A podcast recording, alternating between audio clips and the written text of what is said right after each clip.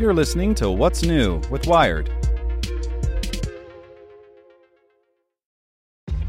This episode is brought to you by ShipStation.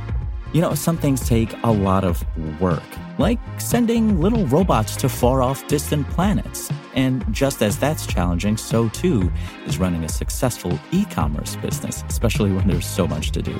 So I want to introduce you all to ShipStation. Now, I love using ShipStation because of its easy to use dashboard, which makes managing orders and printing labels a breeze and super smooth. Oh, and the customer service is just out of this world. It's exactly what you need to help grow your business. Sign up for your free 60-day trial at shipstation.com slash technews. That's shipstation.com slash technews. This podcast is supported by Tools and Weapons, the podcast hosted by Microsoft Vice Chair and President Brad Smith. Each episode features insight you won't find anywhere else from the center of the conversation surrounding emerging technologies like AI. Right now on the podcast, you can hear a special episode where Brad Smith lays out Microsoft's vision for a vibrant marketplace driving the new AI economy. To hear more, follow or subscribe to Tools and Weapons with Brad Smith wherever you get your podcasts. It's today's most interesting thing in tech from Nicholas Thompson, editor in chief of Wired. The most interesting thing in tech? In 2015, Travis Kalanick, then the CEO of Uber, hired 40 people from Carnegie Mellon's robotics department. It was a crazy, crazy moment. Can you imagine that? Hiring 40 people from the same university department. They decimated it. And all of them went to go work on the self driving unit at Uber. And you can understand Kalanick's roadmap. Get a lot of humans to drive a lot of other humans around in Ubers. You'd get a lot of data on the roads and where people want to go. And eventually you would use all that data and the self driving cars you built to make the world's greatest autonomous vehicle fleet. That was the plan.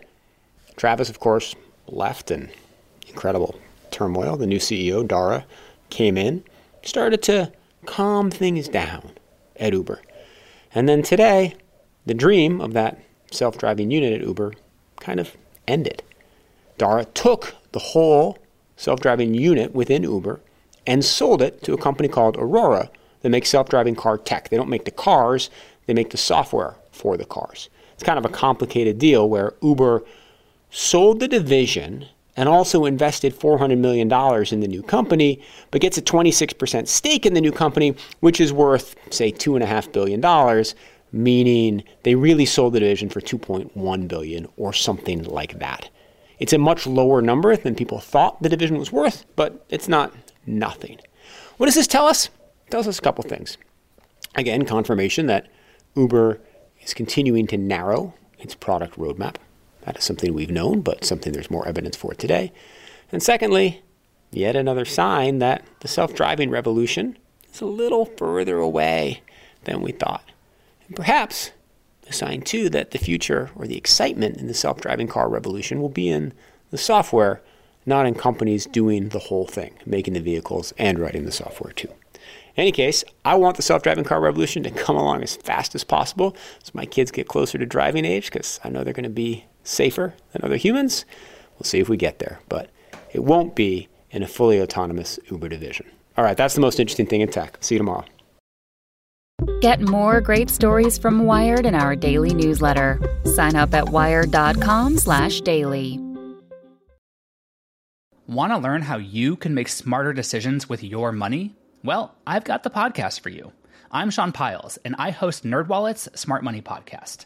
Our show features our team of nerds, personal finance experts in credit cards, banking, investing, and more and they'll help you make the most of your money while cutting through the clutter and misinformation in today's world of personal finance. You'll get clarity on strategies to help you build your wealth, invest wisely, shop for financial products, and plan for major life events. Listen to NerdWallet's Smart Money Podcast wherever you get your podcasts.